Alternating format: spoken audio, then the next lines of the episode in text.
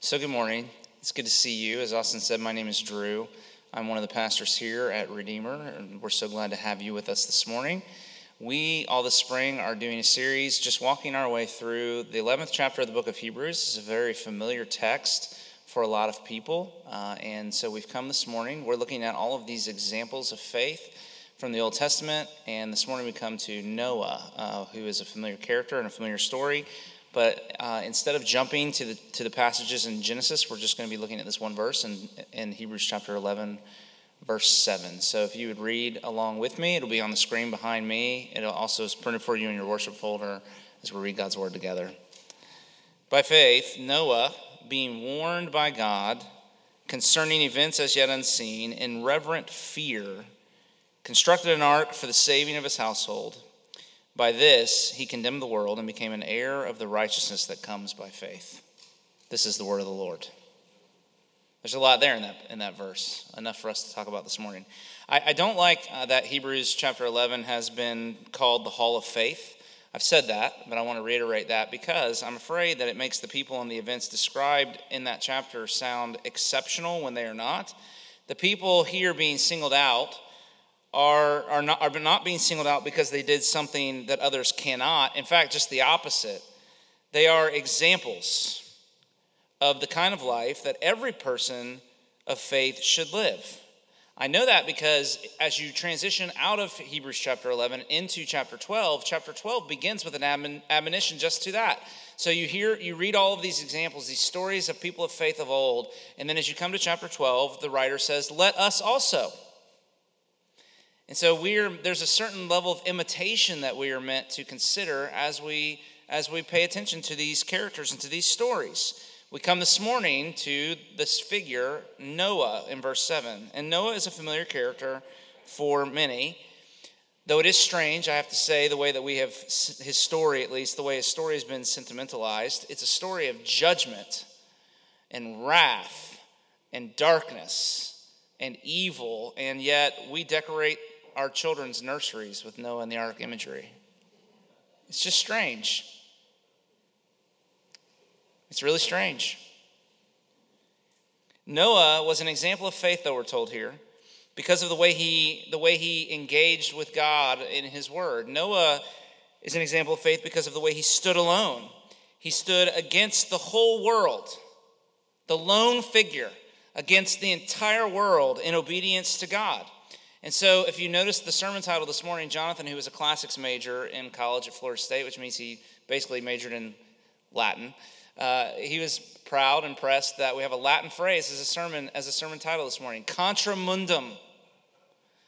Contra mundum, because that describes Noah's life against the many, being obedient to God, even if it means you're all alone, even if it's only you and no one else because the people we read about here in Hebrews 11, and especially Noah, their life didn't their life of faith didn't it wasn't enough just to kind of get them through right? Get them out of bed on, on monday and, and help them face the week. It was so much more than that.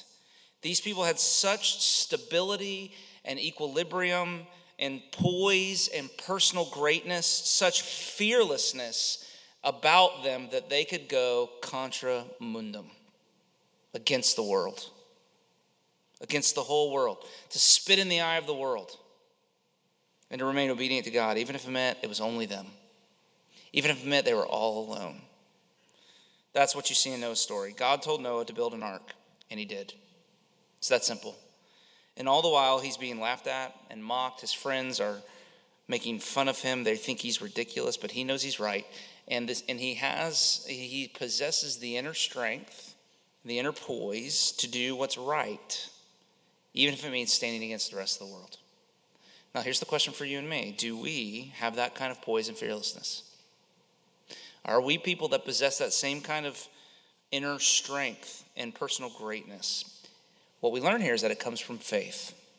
It's a feature of, of faith, of being commended by God, as we talked about last week. So if you know that God approves of you, then it's okay if nobody else does.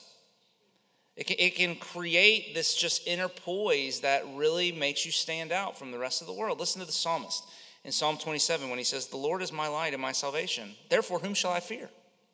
The Lord is the stronghold of my life. Of whom shall I be afraid?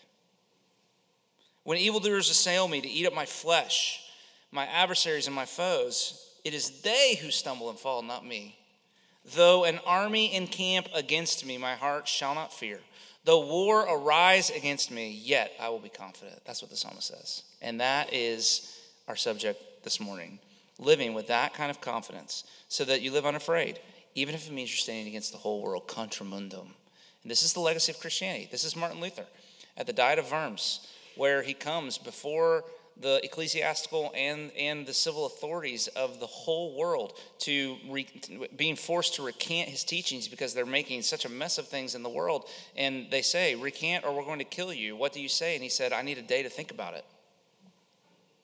It wasn't quite that heroic moment. He said, I, and he went away and he spent a day praying because he said, Lord, could it really be, could it really be me, only me against everything else and standing for justification by faith? And after 24 hours, he came back and they said, Recant or be killed. And he said, Here I stand, I can do no other. I mean, it's the same when the college kid goes away to college or the high school student goes away to high school, you know, is in high school and says, Everybody else is doing this. It feels like it's only me. Because sometimes it is. And that's what it means to live by faith.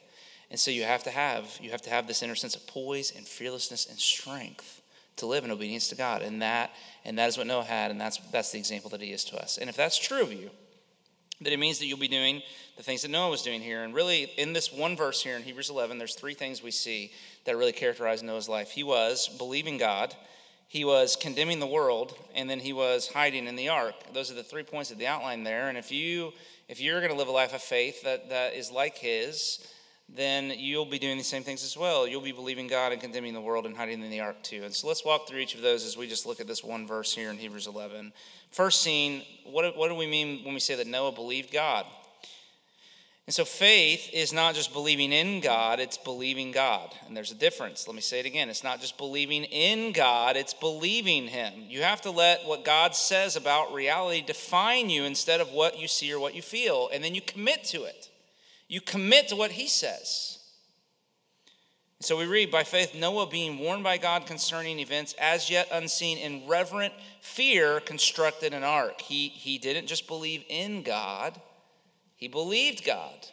And he committed to that belief. Now, there's an anecdotal story that illustrates this well, and I really hesitated whether to pull this out today or hold it in the bag for another week. But then I realized, you know, I could probably share it today, and then let's be honest, I could share it again in a few weeks because you'll forget it and I will too.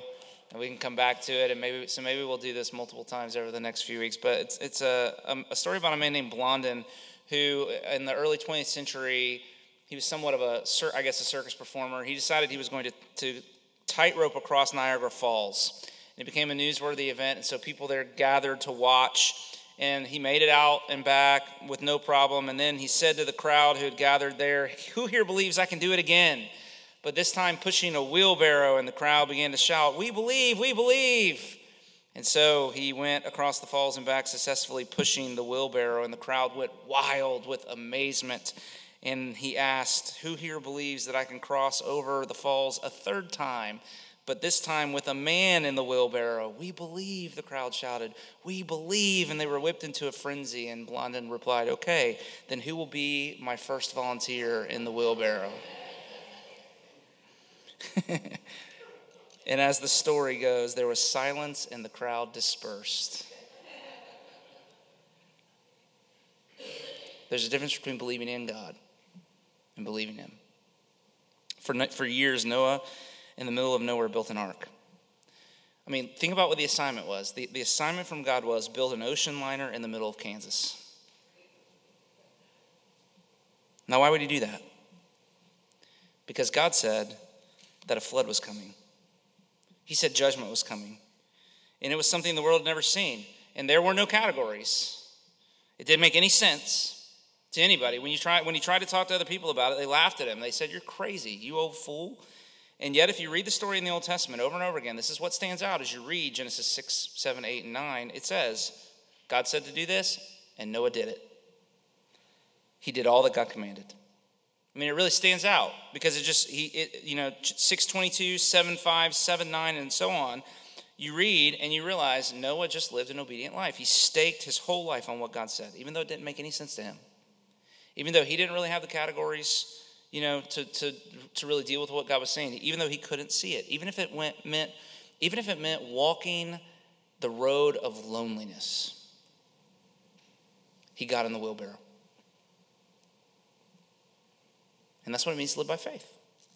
Now, pay attention there in Hebrews 11 7 to the phrase in reverent fear, because that's where this came from. That's what, that's what this is describing.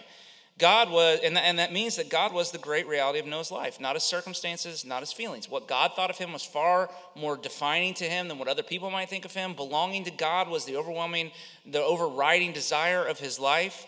It says in Genesis 6 that he walked with God, he knew God personally. It didn't matter if obedience meant going against everybody else. He had God as a friend, as a companion. And that relationship mattered most. So that what God said mattered most, more than what other people might think. And this is what it means to fear God that God is the great reality of your life, that His word is your compass. Don't listen to Lady A. Let your heart, sweetheart, be your compass when you're lost, and it will, you know, follow it wherever it may go. That's terrible advice. His word was his compass. It means that his love is the love you're living from, that you're controlled by what he says, not your feelings and not what you can see. You don't just believe in him, you believe him. When he says, This is the way to life, you get in the wheelbarrow, no matter the cost to you personally. So God came to Noah and said, Listen, there's a wave coming, and it's going to sweep everything that is against me away. And Noah believed him. But do you? Teenagers, listen, to you?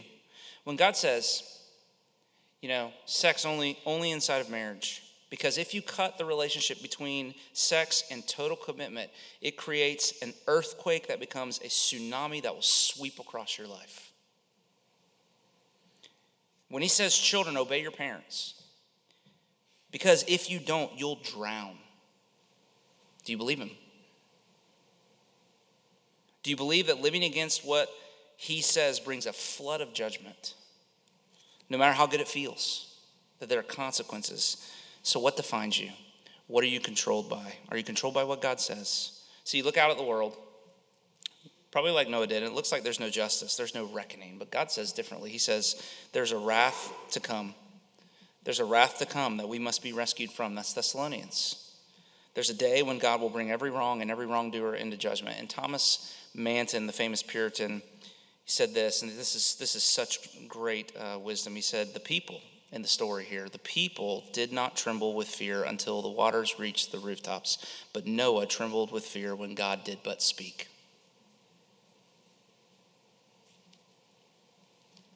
There's a judgment coming, and you can tremble now, and you should, at God's word. Or you can tremble later.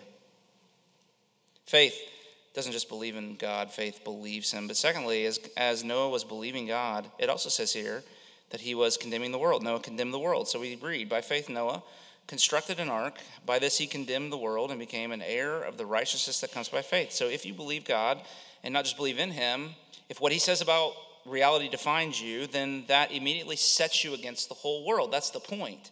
Just like Noah.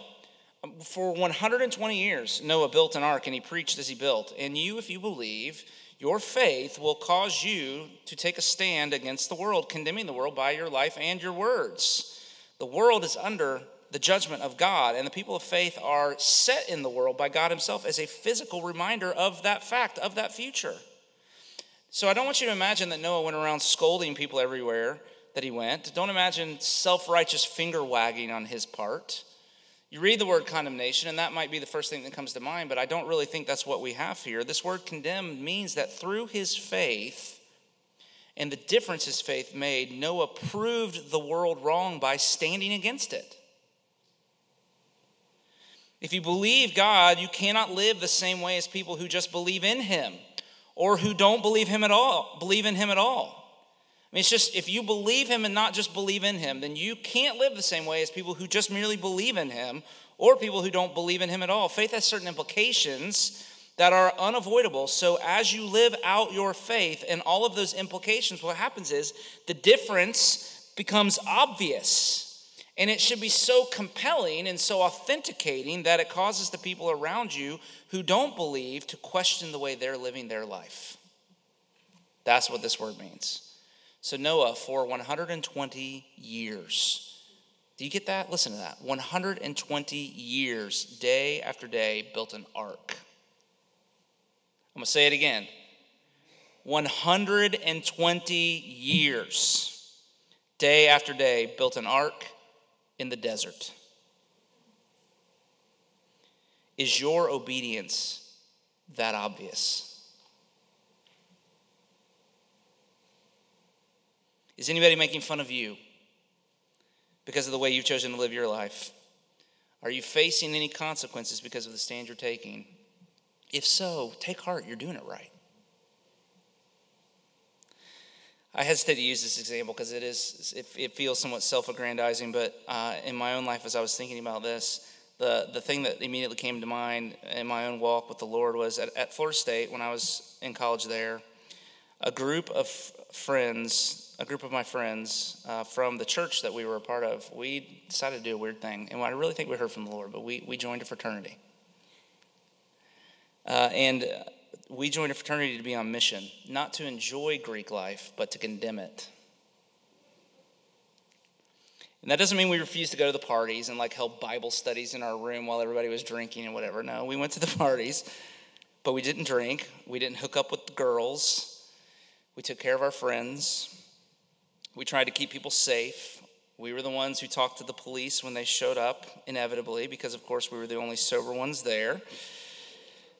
After parties were over in the middle of the night, we would walk people back to their dorms to make sure that they got home safe. And I, rec- I recognize how weird that sounds. But to my 19 year old self, it sounded completely reasonable. And in truth, we saw a number of our fraternity brothers come to faith through those years. We saw many, many more admit the wrongness of their way of life and it's even carried over. I, I, I hear from some of them even even today. Uh, but those admissions usually happen on a Friday night after way too many beers in moments of uninhibited honesty. You know what I'm talking about? Where that strange encounter that, that college boys have when they've had too much to drink, where my brothers would hug me or even like kiss me on the cheek affectionately and say things like, I love you, man. Ashley was there for all of this. She can authenticate this. Or Rick's getting a kick out of this. I knew you would, Rick. Or or these moments of oh, my life is a mess and I need to get my life together. You see, proving all of the ways of rebellion against God, all of the strategies of finding happiness apart from Him wrong by standing against them and insisting on another way. That's what it means to condemn the world. But we don't just do this with our lives, we, with our words too. Noah had a preaching ministry in Peter's letters. He's called a herald or a preacher of righteousness. And so there was a message that he was to deliver that the world stood under judgment because of sin. And so for 120 years, Noah, standing there in the shadow of this massive boat that he was building, delivered a message of judgment and mercy, pointing people to the way of salvation, which was right behind him. And so let's be clear what, what is the gospel message? And if you're here and you're not a Christian, I fear that at times we have not represented the gospel well in the way Christians talk about sin and salvation. So what, let's be clear about the gospel message and what it is and what it is not. And here's what it is not. The gospel message is not, hey, we're the good people and you're the bad people, so you should really think about changing your life and becoming like us. And yet I fear that's kind of what we've left people hearing from us. You know, become like us or else. Rather, it is a message of righteousness, we're told there, that comes by faith. So it would sound something like this. And I can imagine no Noah, Noah saying it like this Hey, listen, I'm a sinner just like you, and I'm under judgment too. But God, in His mercy, has made a way to escape the flood that is coming. It's this ark that I'm building, and you can come into. All you have to do is believe. That's all you have to do. God will do the rest. See how simple that is? It's much different. And so I don't know if you're familiar with the story, with the book um, Donald Miller wrote a book years ago called Blue Like Jazz, and in that book, he tells a story. He was a student at the time at a very secular uh, college campus in the Pacific Northwest, where, and every year on that campus, uh, you know, there's just a baseline on on, on campuses of just debauchery and you know sin and so forth, but but at this particular campus, there was one night uh, of revelry each year where it just was taken up to another level, uh, where it was, you know, kind of like dancing in the moonlight naked or whatever, or whatever, you know. I mean, that's trying to be funny, but you know what I mean. Like, just like n- uninhibited, no, no holds barred. And so he and his friends, they were Christians, and they decided to do something just to kind of minister or evangelize there on that place. And so they decided they were going to build a confessional booth in the middle of campus. Uh, and so they started in the afternoon to do it. And as people were walking by, they're like, What are you doing? And they explained, and they're like, Man, that's the dumbest thing I've ever heard, or that's the bravest thing I've ever heard. Yeah, we're going to make this confessional booth where people can come and confess their sins. And so they built it. And as the night wore on, maybe, I don't know who the first, the brave soul was to come in first. Uh, but what they realized was they might have come in, come in expecting that these Christians would be there to take their confessions, but instead, all Donald Miller and his friends did was they confessed all of their sins. And it was so jarring to, the, to those people that by, by the end of the night, he, he talked about that there was a line, I mean, just a line around the corner and around the block for people because they'd never, they'd never encountered religious people who didn't just demand confession from other people, but who themselves went ahead and confessed sin. But that is that is what I think you see here. And it's a reminder to us that the world is starved for good news, and it will listen to humble people who lead with honesty about their own failures and struggles and the grace they've found in Jesus. People need to know that they sit under the judgment of God for their sins. But even more, they need to know that there is hope for sinners. And his name is Jesus. And that takes us to the last point that Noah believed God and he condemned the world, but he also, thirdly, he hid in the ark. So we read, by faith, Noah constructed an ark for the saving of his household and became an heir of the righteousness that comes by faith. So Noah was saved from the coming flood by the ark, and that is the ultimate lesson. If God's word is going to define reality for you, then the thing that distinguishes you from everybody else, the thing that causes Christians to stand apart from the rest of the world, the thing that takes us through the coming flood is grace. Grace is what makes you different. And so only a deep experience of grace can give you the inner poise and fearlessness that we've talked about that you need to take your stand. And by grace, I'm thinking of the phrase at the end of the verse there, if you look, where it says, he talks about being an heir of the righteousness that comes by faith. So in every other religion, and rooted in every human heart is the conviction that righteousness, that this being, being right with God, by being right, right, a right kind of life that makes you right with God, every other religion and rooted in every heart is the conviction that righteousness is something that you achieve through works. But in Christianity, right there, it says that actually righteousness is something that you have to receive, that it comes by faith. And faith is the opposite of work. So you don't work for righteousness and then achieve it and give it to God as a gift. That's not, that's not Christianity. That's not the gospel. The gospel is that God has to work it for you and then give it to you as a gift. It's a righteousness that comes. Do you see that? It comes through faith. It comes to you. It doesn't come from you. It comes to you. It's actually from God. That's, that's the good news of Christianity. And there are actually two grace metaphors, and that's what we mean by grace. And there are two grace metaphors, and this is dangerous territory because if you start mixing your metaphors, things can get confused. But they're both so helpful, and they're both right here in this one verse that I think we ought to look at both of them. There are two grace metaphors. And I've mentioned the ark, but there, there's another one. so do you see the word heir there? It talks about Noah becoming an heir of the righteousness that comes by faith. Well, what's an heir? An heir is someone who's received an inheritance. An heir is someone who is rich because of what someone else has done. So when you get an inheritance, all the wealth that belonged to the other person is now yours, but you didn't earn any of it. Somebody else did. They put in the work. They made the sacrifices, right? They, they earned the wealth, but it all becomes yours, not because of your abilities, but because of the relationship that you have to the one who did all of the work. And that's the way righteousness works. You don't do it, you inherit it. You have to be an heir of it.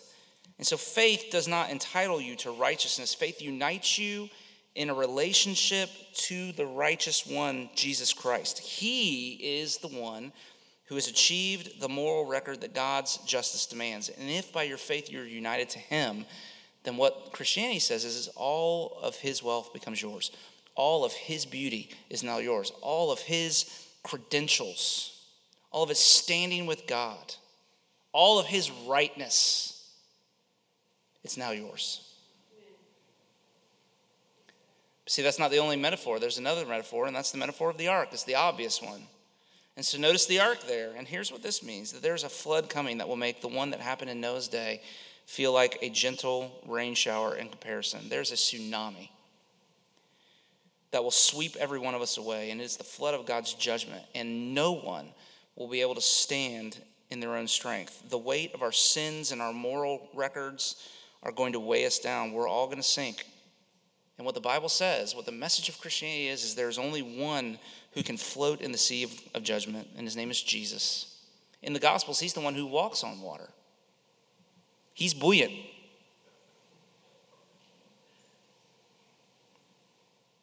There's no sin in him to condemn him. He lived a perfect life, he died a perfect death. And he can stand on the day of judgment. And here's the good news if he can stand on the day of judgment, then you can too if you hide yourself in him. Jesus is the ark, okay? That imagery in, in Genesis is, is, is a, type, a typology of Jesus himself. The winds and the waves are beating on him on that great day of judgment, but inside we're safe and dry. That's the imagery. And so the only way, there's only one way to be saved from the wrath to come. The Bible warns about a wrath that is to come. And the only way to be rescued from it is to believe in Jesus, to trust in his standing, not yours. To rely upon his strength and not yours. To make his righteousness your righteousness and not your own. And to hide yourself in him. Now, what's the connection as we round to a close between this and standing against the world? Contra mundum, right? Well, here's the thing if your ark is your moral record, then you won't have the confidence and the poise that you need to stand alone and take all of the criticism and the loneliness and and just the hard things that come. There will be too many holes in your boat. You'll spend all of your time patching holes as you sink. If you go into the storm, whatever it is, relational conflict or suffering or whatever, with your moral record, then you're going to take on water until you sink. But if you're hiding in Jesus, then you can go through the storms with peace. You can go through the storms of your own sin and still be confident that God has not turned against you. You can face the criticism of others and even agree with some of what they say. Wouldn't that be a thing? And know that it doesn't change anything about your standing with God. You can go through intense suffering and not be moved because you know that God will never leave you or forsake you, because the love of Jesus for you is the only thing that can give you the inner strength and fearlessness that you need to take your stand. And here's the thing it's all grace. And you know what that means? It means that that you can be confident, but without becoming overly self confident. If it's all grace, then you can condemn the world, but without being condemning. There can be strength and boldness, fearlessness about you, but also humility and, and gentleness and tenderness with others. And that's the kind of people the world will listen to.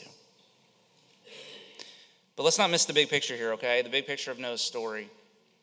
And I would, uh, I would illustrate for you this way.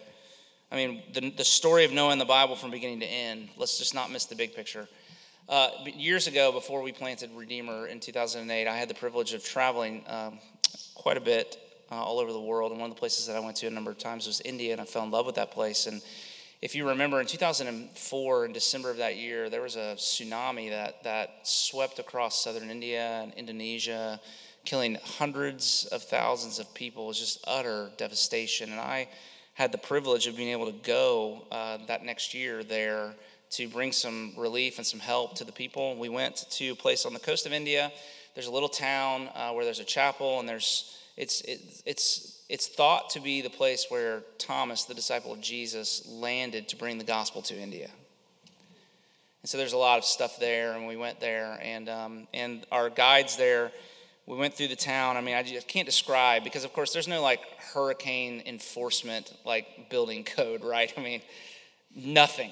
I mean, the wave came and swept miles inland and destroyed things for miles uh, inland. There's nothing there. And they took us down to the beach and they stopped us at this spot and they said, you know, look over here, and down the beach to the right was what, what used to be, or what was at one time, a Danish fort with 25 foot high walls that had just been reduced to a pile of rocks because the wave had come and was high enough to come over the wall and just and just reduce it to rubble and destroy everything in its path. And so the fort was just completely washed away. Down to the left was what was what was left of this huge Hindu temple. It's a very famous place of worship there with tall spires, also just completely almost completely washed away. You could see the domed ceiling, this beautiful, beautifully ornate domed ceiling, about 100 yards out into the surf, just kind of stuck there in the sand. And so we were there, and you, I mean, you're just taking these two things in, and, and then right in front of us along the beach, our guides took us to this place. So imagine that to the right and to the left, and then right in front of us was this. The stone cross monument that was about 10 feet high, uh, nothing really impressive. It would not have been nearly as impressive as the fort to the right or the temple to the left, but there it stood. It would have been submerged in 30 feet of water, crashing into it with enough force to level buildings for miles and miles inland. Everything else for miles had been reduced to nothing, but there it stood. And our friends called it a miracle because Indian Christians are wont to think of everything as a miracle. And um, I don't know about that, but I was moved nonetheless. And here, and here is what I would say to you this morning. It's an image. Just leave it up there, Joe, if you would. It's an image for us, I think, as we consider what we've talked about here. Just this that when the flood of judgment rolls over the world, the only thing that will be left standing will be Jesus and all who are hidden in him. And the Hebrews writer has a phrase to describe this. He calls it the power of his indestructible life. Though nothing else remains, on that great day, though nothing else remains, he will stand. And our only hope, friends, our only hope in life and death is to be hidden in him.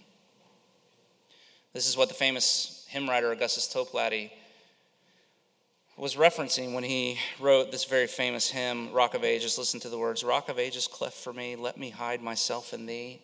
Nothing in my hands I bring, simply to thy cross I cling. Naked come to thee for dress Helpless, look to thee for grace. Foul, I to the fountain fly. Wash me, Jesus. Wash me, Savior, or I die. Amen? That is the cry of faith. So let's cry out together uh, this morning. Would you pray with me? So, Father, we would say to you uh, that we have spent our life in worthless pursuits, thinking that in our own strength and in our own doing, we might make a life for ourselves that would stand up against the tidal wave of your great judgment upon the earth. How foolish.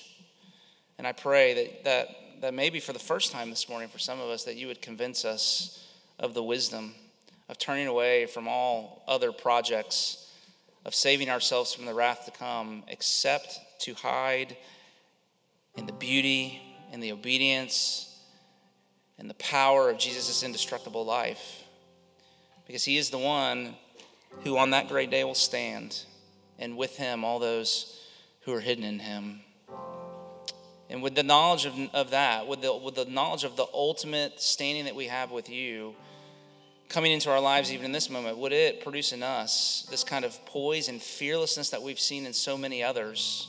In Noah, in Martin Luther, in the faithful college student who spends Friday and Saturday nights alone because of their obedience to Jesus, whatever it might be, of all of those in this long legacy of faith who have taken their stand against the world. May we be people like that too, but, but with that poise and that fearlessness, but also with that grace and that graciousness, so that the world might truly come to know, so that we might be ambassadors, as you call us to be, of the good news, the gospel of Jesus, so that all might flee the wrath to come. Help us. But even now, we need first to make our own confession. And that's what this song is as we sing here at the end. It is a confession that we have no strength in ourselves, but there is a hiding place. There is one that we can hide ourselves in. There is a shelter from the coming storm, a shelter from every storm. And in Him, we can have the strength and peace and poise and security and fearlessness that we need. And so turn our hearts now to Him as we sing this song together, I pray. In Jesus' name, amen. So if your faith is in the Lord Jesus, then if you're in him, then nothing can get to you. That's the point, right? There's this immunity that comes from all of the, the condemnation and the fear and all of that. If you're truly living into that, then you can go then hidden in him to take your stand, to go, and to get in the wheelbarrow. Not just believe in Him, but to believe Him, and to live your life according to what He says. And so that's the call now as He, as he commissions us, as He sends us into the world as ambassadors of the grace that, he, that, he, that, that, that He's showing. There is a judgment coming, and we can, we, can, we can come to Him on the terms of peace that He gives now, or we can come to Him on that great day in great trouble. And that's the, that's the call to be ambassadors of that good news, of the olive branch of peace that's extended to the world. So go, condemning the world, hiding in the ark, believing Him. May the Lord bless you and keep you. May the Lord make His face shine upon you and be gracious to you. And may the Lord turn His face towards you and give you peace, both now and forevermore. Amen. God bless you. Go in His peace.